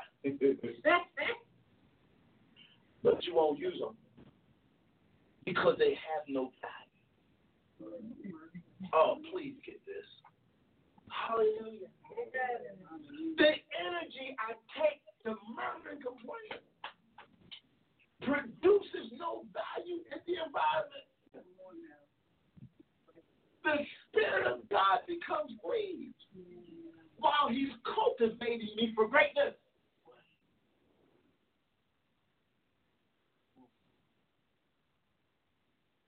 I said I had another verse for you, right? Turn to Galatians.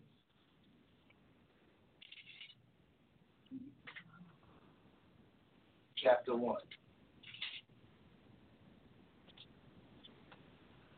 You know, they blocked me on Facebook. Until December 14th. From November 14th. And I don't know what I did. I don't know what I said. Don't know who I said it to. But I mean, this, this has been the longest block I've ever had. And, and can't get any likes. A few now here, here and there gets through. I can't post to even my own groups. I said, my God, you know, I understand them blocking me, but they, they used to say you're blocked um, from groups that you don't manage. Right. Well, now they're going to block me from groups I manage. now, here's what I came to realize. The greater the anointing on your life, the more the enemy doesn't want people to receive it. See, all that religious preaching, people clicking like and hallelujah and all that other kind of stuff. And here you come saying, no, it's this, that, that, this, and the other stuff y'all talking about, that ain't it. They don't want to hear that.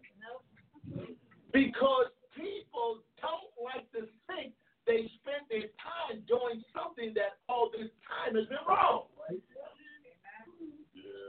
So it doesn't matter that you're right. It's easier for them to accept to make themselves believe that you're wrong so that they they don't have to come into agreement with what is right. Yeah.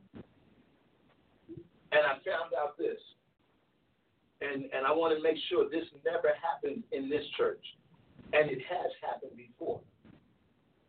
Whenever you get two negative people who agree with one another, hmm. they will believe that each other is right. Oh yeah. There's nothing like negativity that will eat like a cancer in the body. And the Bible says, be careful that a root of bitterness springing up in you doesn't cause others to become defiled. So when negative people come together, and they're wrong because they don't understand the flavor of the Kool-Aid. they will believe they're right. So ignorance now becomes validated. And then it looks to see where it can spread. Are you listening? Yeah. How come Pastor Anthony pastor? Why isn't Pastor Leonard pastor? What sin did he get into? That he's not pastor. That's the way people talk. That's the way they think. Praise God. They ain't, they ain't calling and asking me. They'll call and ask one another. Well, what did Pastor do? So here's my point. Your purpose was already ordained by God. Galatians chapter 1.